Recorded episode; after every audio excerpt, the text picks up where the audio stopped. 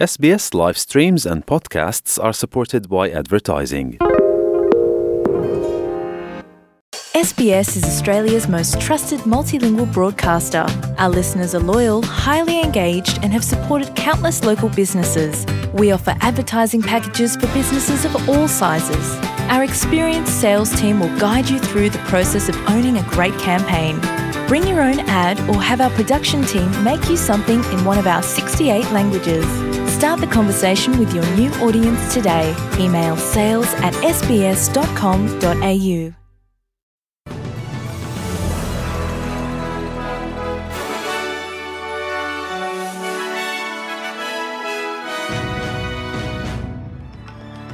ਵੀਹ ਅਕਤੂਬਰ ਦਿਨ ਸ਼ੁੱਕਰਵਾਰ SBS ਪੰਜਾਬੀ ਤੋਂ ਮੈਂ ਸੁਮੀਤ ਕੌਰ ਤੇ ਪੇਸ਼ ਨੇ ਅੱਜ ਦੀਆਂ ਮੁੱਖ ਖਬਰਾਂ ਪ੍ਰਧਾਨ ਮੰਤਰੀ ਐਂਥਨੀ ਐਲਬਨੀਜ਼ੀ ਨੇ ਅਗਲੇ ਹਫ਼ਤੇ 23 ਅਕਤੂਬਰ ਦੀ ਆਪਣੀ ਯੂਐਸ ਦੀ ਦੁਵੱਲੀ ਫੇਰੀ ਤੋਂ ਪਹਿਲਾਂ ਇਜ਼ਰਾਈਲ ਦੀ ਯਾਤਰਾ ਤੋਂ ਇਨਕਾਰ ਕਰ ਦਿੱਤਾ ਹੈ।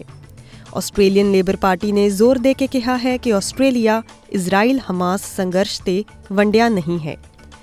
ਸ਼੍ਰੀ ਐਲਬਨੀਜ਼ੀ ਨੇ ਅੱਜ ਇਜ਼ਰਾਈਲ ਦਾ ਦੌਰਾ ਕਰਨ ਲਈ ਵਿਰੋਧੀ ਕੌਲਾਂ ਨੂੰ ਰੱਦ ਕਰ ਦਿੱਤਾ ਹੈ, ਜਦੋਂ ਕਿ ਦੋ ਲੇਬਰ ਮੰਤਰੀਆਂ ਨੇ ਕਿਹਾ ਹੈ ਕਿ ਦੇਸ਼ ਦੁਆਰਾ ਅੰਤਰਰਾਸ਼ਟਰੀ ਕਾਨੂੰਨ ਦੀ ਸੰਭਾਵਿਤ ਉਲੰਘਣਾ ਦੀ ਜਾਂਚ ਕਰਨ ਦੀ ਲੋੜ ਹੈ।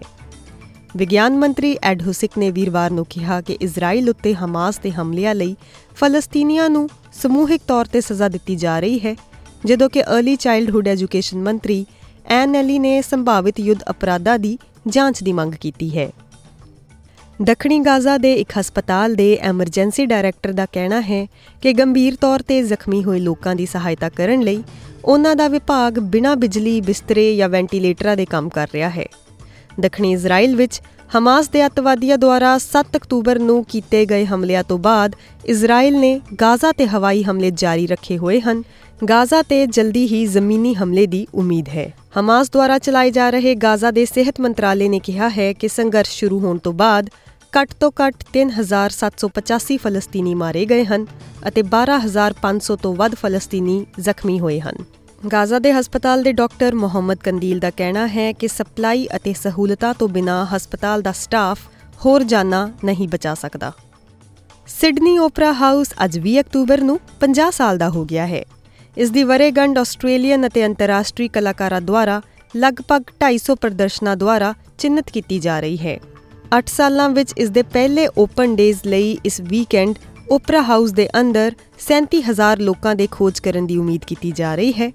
ਸਿਡਨੀ ਹਾਰਬਰ ਦੇ ਕਿਨਾਰੇ ਤੇ ਸਥਿਤ ਯੂਨੈਸਕੋ ਹੈਰੀਟੇਜ ਸੂਚੀਬੱਧ ਇਸ ਇਮਾਰਤ ਨੂੰ 1973 ਵਿੱਚ ਆਰਕੀਟੈਕਟ ਯਨ ਆਟੀਐਸਾਨ ਦੇ ਡਿਜ਼ਾਈਨ ਤਹਿਤ ਪੂਰਾ ਕੀਤਾ ਗਿਆ ਸੀ।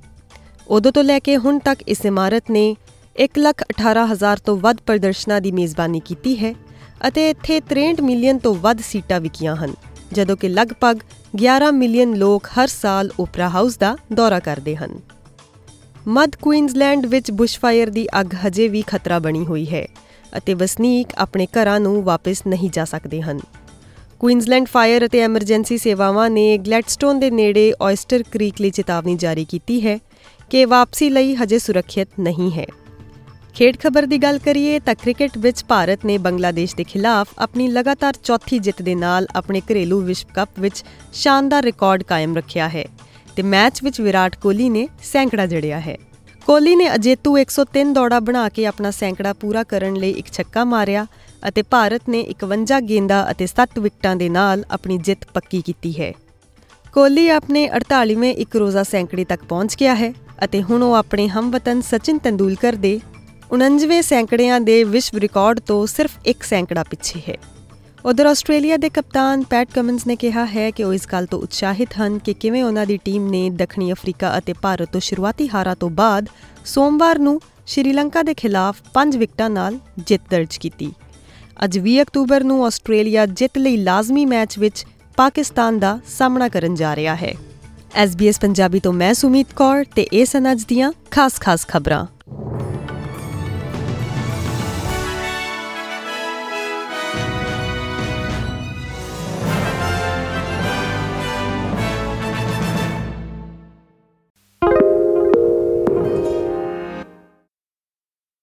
Why do people want to be at work? To feel heard, appreciated, part of something, and to know there's a career path for everyone.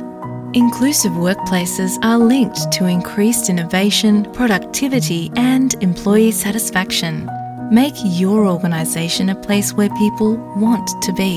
For inclusion and diversity training, visit inclusion-program.com.au.